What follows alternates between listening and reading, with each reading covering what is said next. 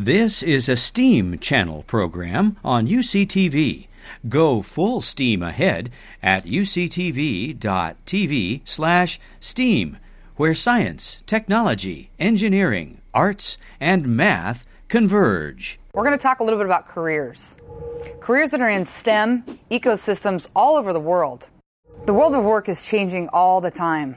The good news is you can actually have a conversation with yourself by asking, What am I good at? What am I interested in? And what do I value?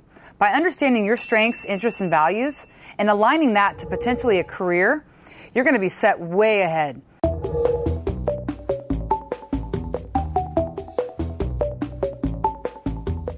We've broken down 34 careers that are in industry like companies similar to Qualcomm. Let's take a look at one career together. This is a software engineer app developer so it tells you a little bit about what the person does for work. Maybe there's something in that description that sparks your interest that you're like, gosh, that sounds like something I would love to do. That's fantastic. I want you to write down that career.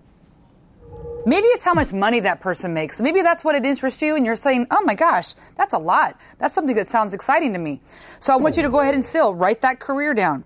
Maybe you notice that the trends or the market is telling the industry that this career is going to be in high demand. Lastly, I want you to take a look at the education. So it'll tell you and it'll break down all the different education levels that this person has gone to school for.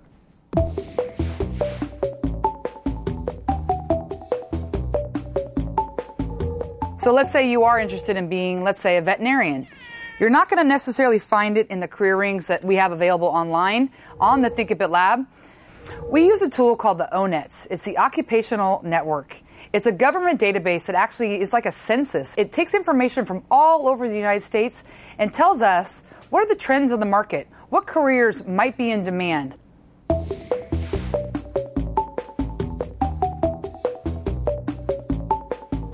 So, understanding how to use this tool and understanding who you are and your strengths and interests and values is going to be so exciting because you're going to see all these different changes that are happening, and that's great. If you can understand who you are, what you like to do, and what you're interested in, and what it is that you value, and you're actually good at it, and you're going to do it for work, that's awesome. You're going to understand more about all the different industry trends by using this O*NET tool and mostly letting yourself drive your S and your I and your V and what it is that you call a career.